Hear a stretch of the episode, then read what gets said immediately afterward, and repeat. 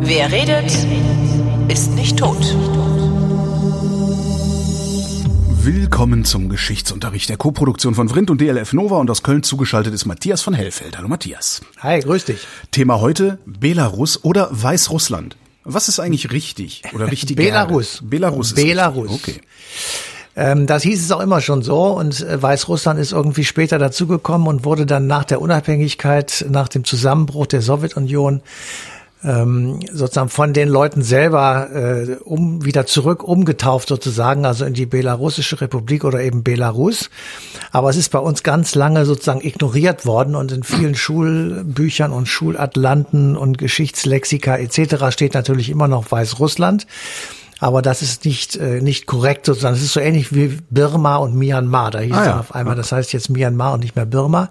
Und ähm, man sollte das Land eben so nennen, wie die Leute sich selber auch nennen, also Belarus. Jo. Jo.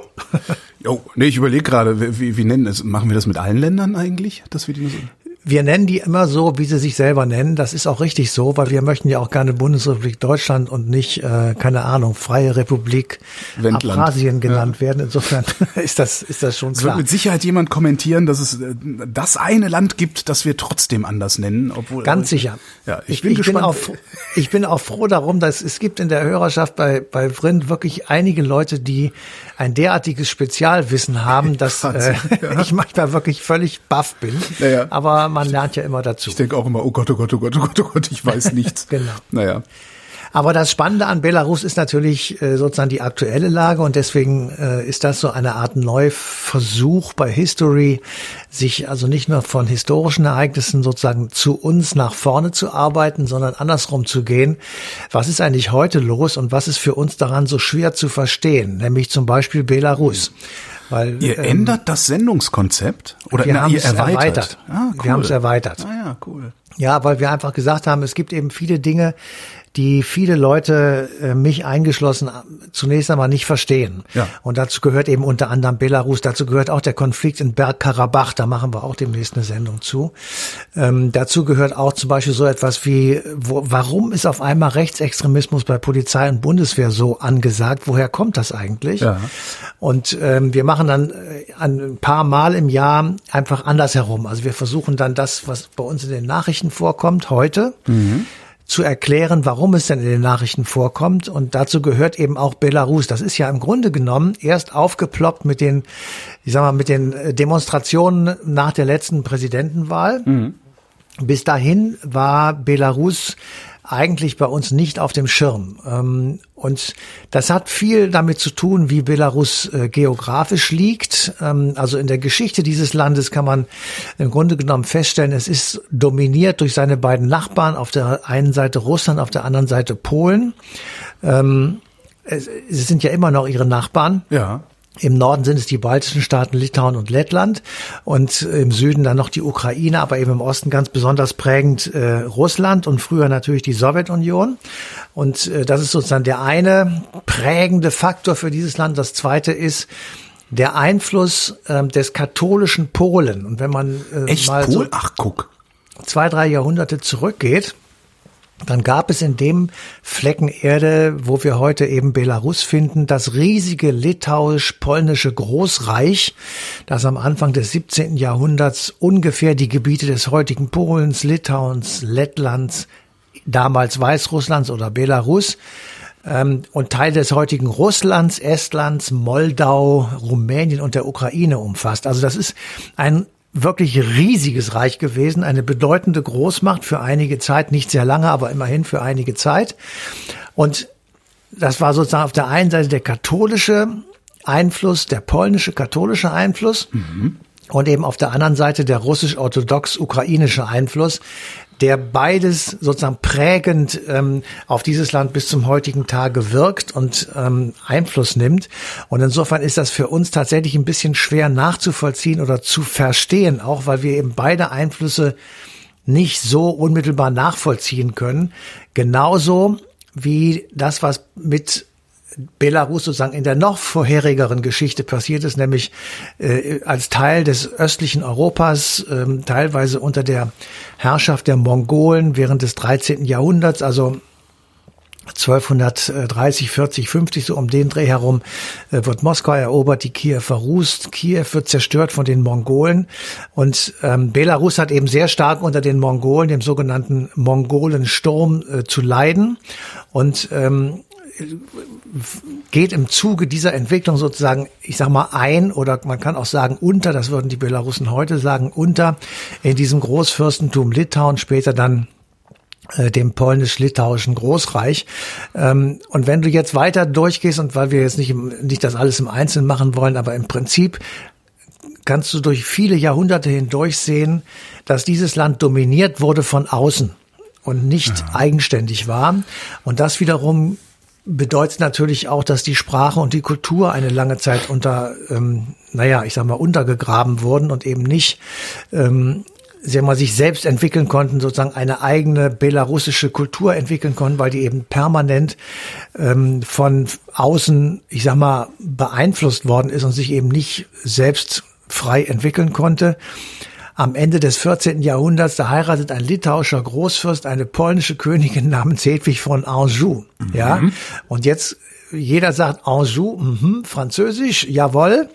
Eine Dynastie ist das, die von den Carpetingern abstammt und eben ähm, durch Heiratspolitik in vielen europäischen Fürstenhäusern eben unter anderem auch äh, in Litauen war und über diese Verbindung sozusagen kommt dann eben auch nach Litauen, ich sag mal, in Verbind oder in, in Beziehung zum Französischen und zu, zu eben Kulturkreisen, die ursächlich oder eigen, eigentlich nichts mit dem eigenen Kulturkreis zu tun haben. Und das endet dann damit, dass wenn diese eine äh, Dominanz zu Ende ist, dann beginnt die andere, nämlich erst das Großfürstentum Moskau, später Russland, später Sowjetunion. Mhm.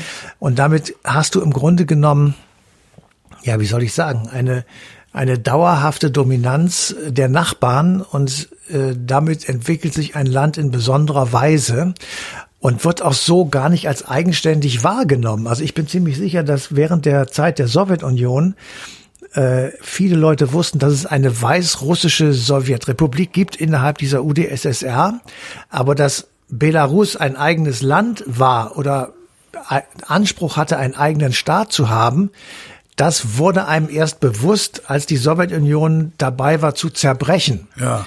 Vorher äh, war das eben nicht so. Sag mal, weil du, weil du vorhin Polen auch erwähntest, müsste nicht eigentlich, also als als ähm, ähm, Stalin nach dem Zweiten Weltkrieg gesagt hat, nö, ich behalte jetzt hier den Teil Polens und ihr könnt hier alle ein Stück nach Westen rutschen, müsste da dann nicht auch haben da nicht vorher Polen, dann müsste das nicht vorher auch Polen gewesen sein, müssen die da nicht auch Gebiete verloren haben? Also Polen hat Gebiete an Stalin verloren und zwar die gesamte das gesamte Ostpolen. Ja. Ist das und das war Belarus oder? Nein, nein, das, das war nicht war das Belarus. Ukraine? Das, nein, nein, das war nicht, das war, das ist das Grenzgebiet. Also das ist natürlich gemischt und ähm, Stalin hat ja ähm, mit, mit dem ähm, Ribbentrop-Vertrag, also Hitler-Stalin-Pakt im August 1939 äh, Osteuropa aufgeteilt. Genau. So und die sowjetische Einflusssphäre umfasste nach diesem Vertrag die gesamte Belarus, das gesamte Belarus. Ja, der hat auch sofort eine Volksabstimmung da machen lassen und angeblich 99,9 Prozent dafür bekommen, dass also äh, die, dass Belarus in der Sowjetunion verbleiben soll. Mhm. Vorher war das nicht der Fall. Und im November 1939, also zwei Monate, drei Monate nach diesem Hitler-Stalin-Pakt, wird die Weißrussische Sozialistische Sowjetrepublik gegründet, ja. mit dem Ergebnis, dass sofort Verschleppung und sogenannte Umsiedlungen stattgefunden haben und vorgenommen werden, etwa 500.000 Menschen. Und damit werden aus Belarus ähm, adlige, sogenannte Intelligenzler, geistliche, jüdisch-polnische Unternehmer etc. rausgesiedelt, irgendwo in der Sowjetunion angesiedelt, damit eben genau das Eigenständige und äh, das Belarussische an Belarus ja. möglichst verschwindet und das Gesamte dann äh, russifiziert wird, sprich eine sozialistische Sowjetrepublik wird, was es dann ja auch bis 1991 tatsächlich war. Aber also insofern ist der Hinweis, dass das eigentlich äh, äh, mit dazugehört, schon genau richtig. Mhm. Diese, diese gesamte Gegend, die sich Stalin, ich sage jetzt mal etwas flapsig, unter den Nagel gerissen hat, bestand aus vormals eigentlich eigenständigen Ländern und Staaten, Ja. die, und das konnte man dann 1991 sich ja angucken, kaum, dass die Sowjetunion gewackelt hat, sofort raus Die sind Beine in und die Hand genommen eigenen- haben, ja. Genau, sofort raus und ihre, ihre eigenen Staaten gegründet. Das gilt für das gesamte Baltikum, das gilt eben natürlich auch für Belarus, für die Ukraine zum Beispiel, die hat das Gleiche gemacht und auf der anderen Seite für Georgien und die ganzen Kaukasusrepubliken. Also da merkte man eben und da konnte man das nachvollziehen, was damals eigentlich passiert ist und wie unterdrückerisch und ähm, rücksichtslos diese Sowjetunion, ich sag mal, Teile an seinen Rändern integriert hat, in Anführungsstrichen. Und dazu gehört eben auch Belarus und das macht eben auch das Land bis zum heutigen Tage aus. Ich will noch mal eins dazu sagen, also weil äh, wir machen ja auch Geschichte und deswegen kommen ja auch ab und zu einfach Fakten dazu.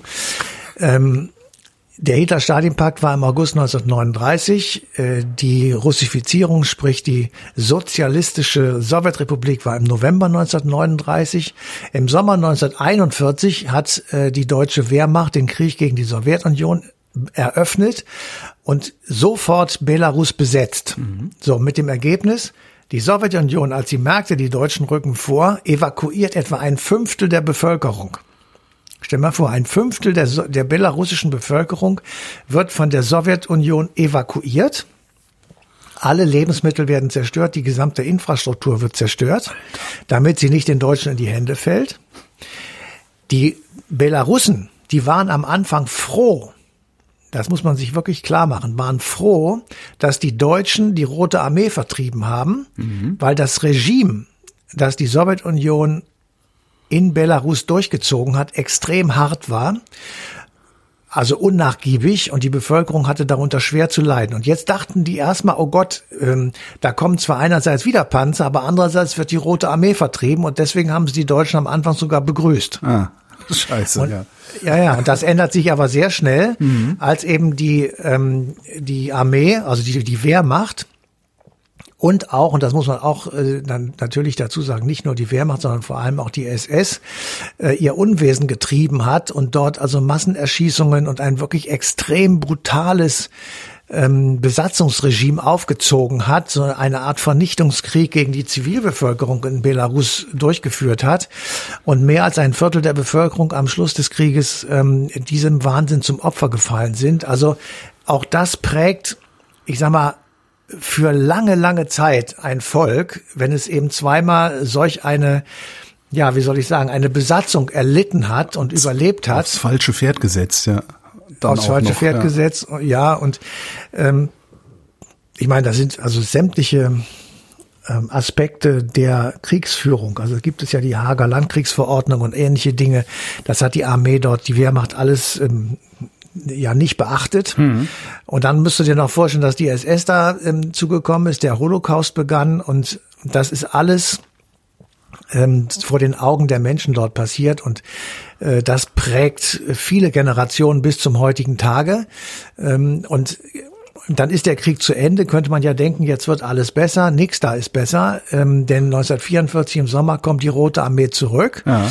Und jetzt geht der Wahnsinn insofern weiter, als auch die Rote Armee anfängt zu säubern. Ja, insbesondere alle Leute, also alle belarussischen Kriegsgefangenen der Deutschen, weil Stalin die wahnsinnige Idee hatte, dass die in den deutschen Lagern umgedreht worden Oh seien, ja, und dort sozusagen zu Antikommunisten erzogen oder umdefiniert worden sind und jetzt sozusagen eigene Sabotageaktionen machen könnten.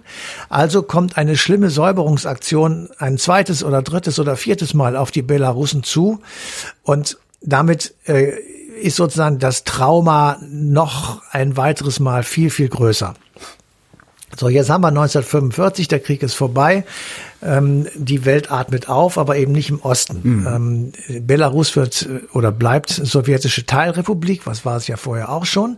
Aber es ist im Übrigen genau wie die Ukraine eigenständiges Gründungsmitglied der Vereinten Nationen. Also Stalin hat ähm, sozusagen drei Eisen im Feuer bei der Gründung der Vereinten Nationen, nämlich die UdSSR, die Ukraine und Belarus. Clever. Und das bedeutet, Mehr Stimmen.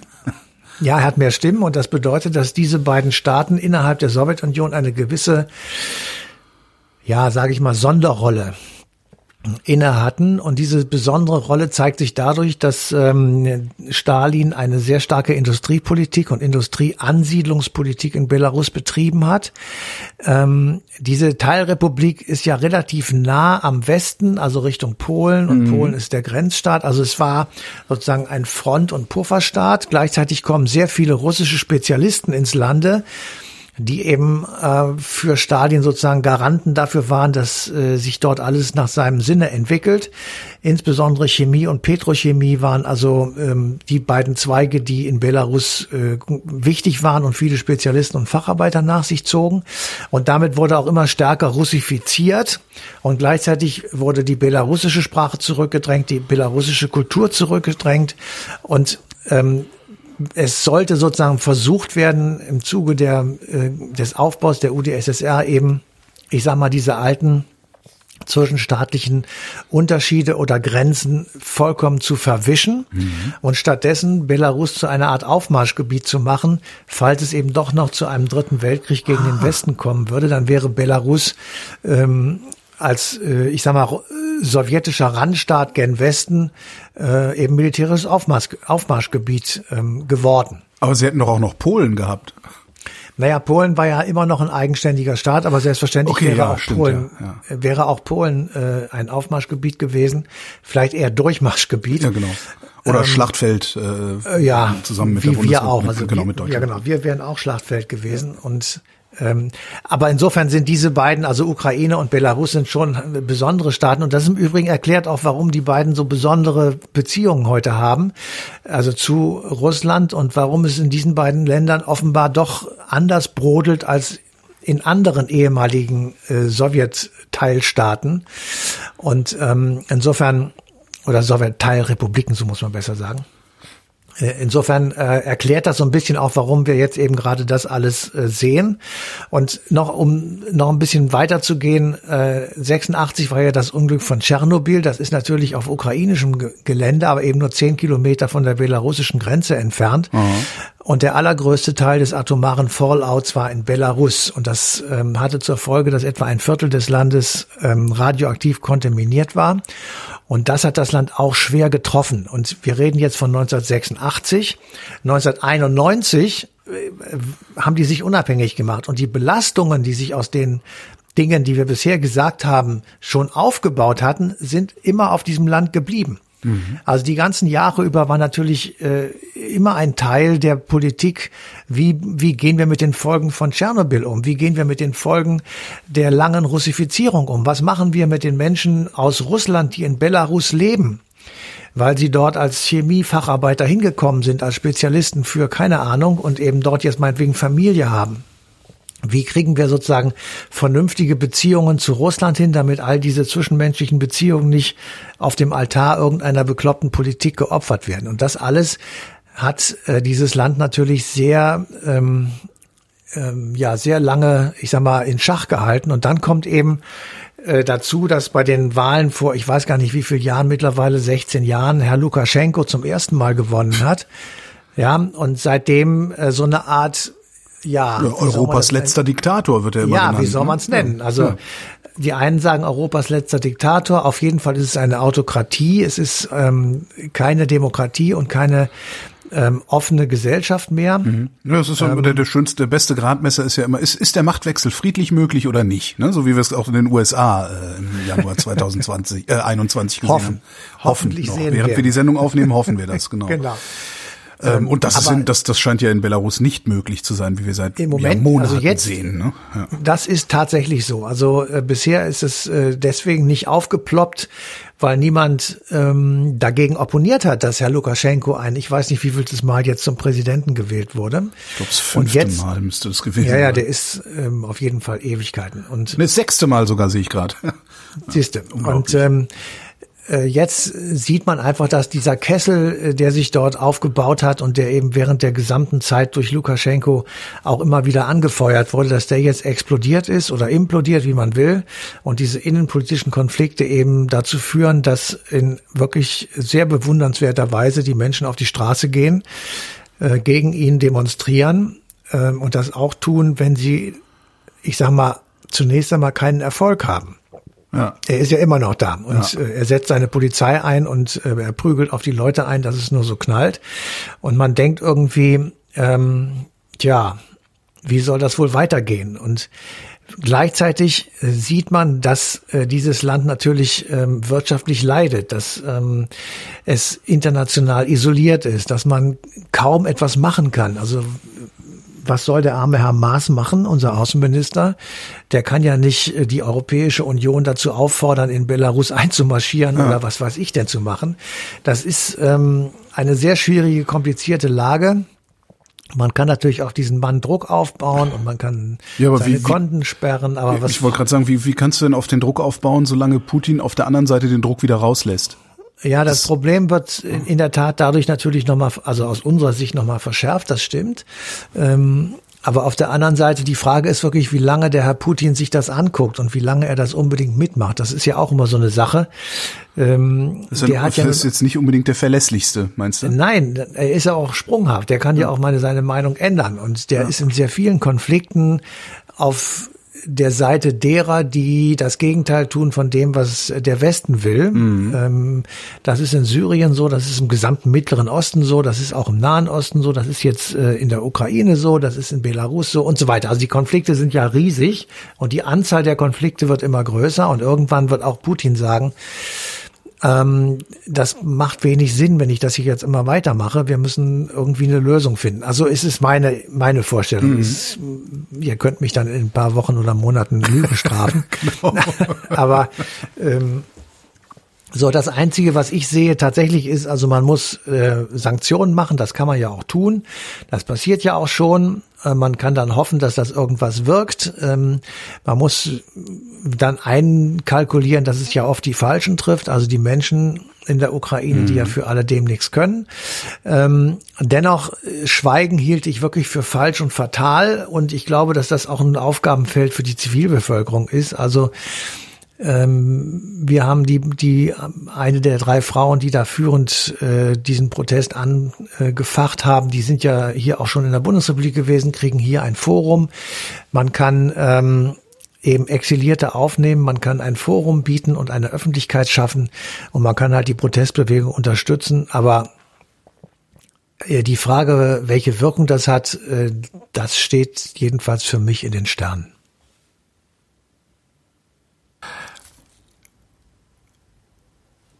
Was ich noch auf dem Zettel stehen habe, ist Polen. Ähm, du hast so ja. mehr oder weniger beiläufig gesagt, ja, auf der einen Seite von Russland, auf der anderen Seite von Polen dominiert. Mhm. Was ist der Einfluss Polens, der dich dieses Wort benutzen lässt? Also Polen ähm, hat ja so Ende 17. Jahrhundert, ähm, teilweise auch davor, ähm, eine, war es ein europäisches Großreich. Und das litauisch-polnische Reich war riesig groß und hat also weite Teile ähm, Osteuropas umfasst. Mhm. Natürlich eben auch Belarus. Und insofern hat äh, Okay, also so ein, so ein historischer Einfluss. Ich dachte, die würden jetzt heute genau. tatsächlich auch immer noch Einfluss darauf ausüben. Nein, weil ein, eins, der, eins der Lieblingsthemen von, von Lukaschenko scheint ja auch zu sein, dass die, dass die Polen dafür versuchen, an der, an der Westgrenze zu infiltrieren. Also im Grunde das mit, mit Belarus an der Westgrenze zu machen, was Putin mit der Ukraine an der Ostgrenze gemacht hat. Ja, äh, das ist natürlich da, da, der Feind. Ja. Äh, Polen gehört mittlerweile zum Feind, weil es Teil äh, Europa, also Westeuropas ja. ist, sprich EU und NATO.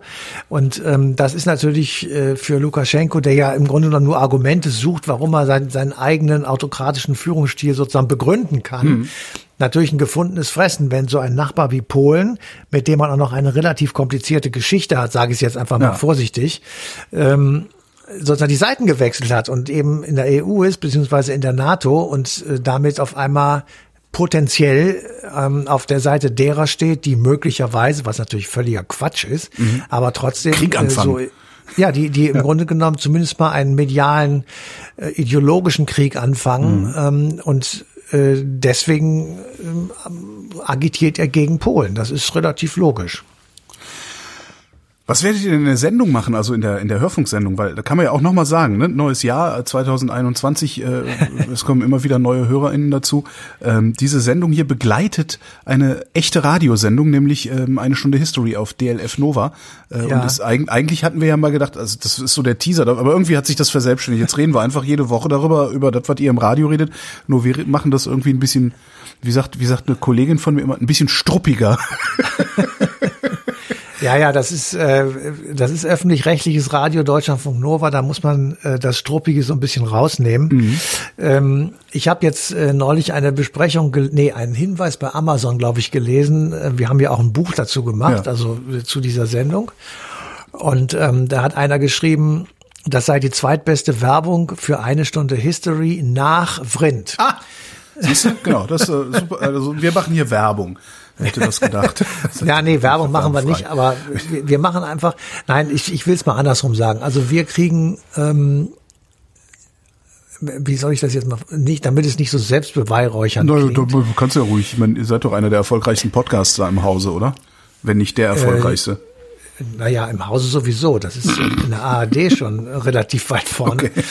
Ähm, Nein, also wir kriegen relativ häufig hin Fragen von Leuten, die ähm, uns signalisieren, es besteht ein Bedarf, bestimmte Sachen zu erklären, warum die Welt so ist, wie sie ist. Ja. Und äh, das hat eben etwas mit Politik heute zu tun, keine Frage. Ähm, und mit Pandemien und ähnlichen Dingen, das, das ist ja völlig klar. Aber auf der anderen Seite eben auch mit schon lange bestehenden Strukturen und ähm, Ergebnissen von Entscheidungen, die viele, viele Jahre vor uns gefällt wurden und die eben, ähm, äh, die man gemeinhin Geschichte nennt. Ja. Und wir, wir suchen dann äh, sozusagen nach Erklärungen für bestimmte Dinge. Also wo kommt irgendetwas her? Warum gibt es ähm, eine Verfassung, die wie folgt anfängt? Woher, warum haben die französische Revolutionsleute gesagt, ähm, auf der, also als erstes Wort Freiheit und nicht Gleichheit. Mhm. Warum, warum ist das so? So, und wenn man das dann weiß oder erklärt, dann machen sich viele Dinge, die uns heute begegnen, etwas leichter verständlich oder nachvollziehbar oder man hat ähm, wie soll ich sagen, man, man versteht auf einmal so ein bisschen, warum zum Beispiel Russland so reagiert, wie es reagiert, mhm. oder warum Polen so unglaublich nervös wird, wenn Deutsche und Russen eine Pipeline bauen und warum sie sofort hier schreien, wenn der amerikanische Präsident, das hat jetzt nichts mit Donald Trump zu tun, ähm, vorschlägt, irgendwelche Abwehrraketen gegen den Iran zu stationieren, ja. was natürlich völlig bescheuert ist, aber egal. Da schreien sofort die Polen, das machen wir bei uns. Ja. So, also das kann man alles versuchen zu erklären und das ist im Grunde genommen der Trick daran und wir ähm, erzählen jetzt hier in dieser Sendung äh, sozusagen drumherum, was in dieser Sendung so ein bisschen passiert. Und wir haben immer Experten dabei, die dann auch das Ganze also ich bin ja ähm, Generalist sozusagen und ähm, wenn du mich nach Details fragst, dann wird es immer schwierig, da muss ich dann nachgucken. Aber es schneide ich dann immer raus, das hören die hier gar nicht, die, die Leute. Ähm, es gibt natürlich viele Experten, die sich eben mit Belarus und anderen Geschichten ähm, auseinandersetzen. Wir gehen sehr oft auf die ehemaligen Korrespondenten, mhm. zum Beispiel die eben 1990 folgende äh, in Russland waren, in, der, äh, in Moskau als Korrespondenten und die haben dann sozusagen diese ganzen Entwicklungen, über die wir dann sprechen, leibhaftig miterlebt. Und es gibt halt sehr viele Forscherinnen und Forscher, die sich eben mit ähm, Osteuropa beschäftigen und die versuchen, uns zu erklären, warum bestimmte Dinge eben passiert sind. Und das machen wir genauso mit den alten Griechen wie ähm, eben mit Belarus. Mir ist aufgefallen, ich habe eine Frage völlig unpräzise von mir. Ich wollte eigentlich nur wissen, mit wem ihr in der Sendung über Belarus redet. Ja, da musst du einfach sagen, was du willst und dann sage ich dir das. Ja, du musst. Freund von mir macht Seminare, die heißen, wie sie kriegen, was sie wollen, indem sie sagen, was sie meinen. Genau. Also ich sag dir. Also wir haben zum Beispiel uns, oder wir sind verabredet und haben das auch schon gemacht mit Bernhard Chiari. Der hat ein Buch geschrieben äh, über die das Wüten der deutschen Wehrmacht in Weißrussland, in Belarus während des Zweiten Weltkrieges, haben wir ja eben auch drüber gesprochen. Die Wehrmacht war aber doch völlig unschuldig, habe ich gedacht. Ja, die Wehrmacht war völlig unschuldig. ähm, Äh, da machen wir auch demnächst eine Sendung zu. Da geht es nämlich darum, äh, dass die Wehrmacht schon sehr schnell nach ähm, dem Zweiten Weltkrieg eine Ehrenerklärung bekommen hat, genauso wie die SS. Mhm. Ähm, das dann beim nächsten Mal. Dann reden wir mit Astrid Sam, äh, die äh, von einer Zeitschrift kommt, die sich mit Osteuropa beschäftigt und die über Belarus heute, also über die gesellschaftlichen Kräfteverhältnisse, wer sind die eigentlich, die da das Sagen haben und wer geht da eigentlich auf die Straße? Und wie stark zum Beispiel greift denn die Regierung von Herrn Lukaschenko und das Privatleben der Menschen schon ein? Oder ist das jetzt eine Diktatur, eine Autokratie oder sind es ist es lediglich ein Land mit starken demokratischen Defiziten? Also mhm. solche Sachen versuchen wir dann mit Experten zu treffen. Dann haben wir uns noch mit Tilko Gries verabredet. Oh, den höre ich gern. Mhm. Das ist unser derzeitiger Korrespondent dort. In Russland, also ja. Moskau. Einer der besten Moderatoren, den der Deutschland, der blaue Deutschlandfunk jemals hatte. Und dann geht der als Corridor weg. Jammer, echt. Ja, und äh, der jedenfalls erzählt so ein bisschen, was auch Putin will. Also in Belarus, das ist ja auch eine wichtige Frage, weil natürlich ist Belarus auch Teil des Machtspiels, äh, das eben in Moskau gemacht wird. Und äh, insofern muss man immer mehrere Blickwinkel im Auge haben, mhm. wenn man so ein Projekt sich antut. Matthias von Hellfeld, vielen Dank. Bitte, bitte. Und euch wie immer vielen Dank für die Aufmerksamkeit und die Sendung, über die wir gerade geredet haben, nämlich die über Belarus, die hört ihr am 25. Januar 2021 auf DLF Nova. Das ist der grüne Deutschlandfunk.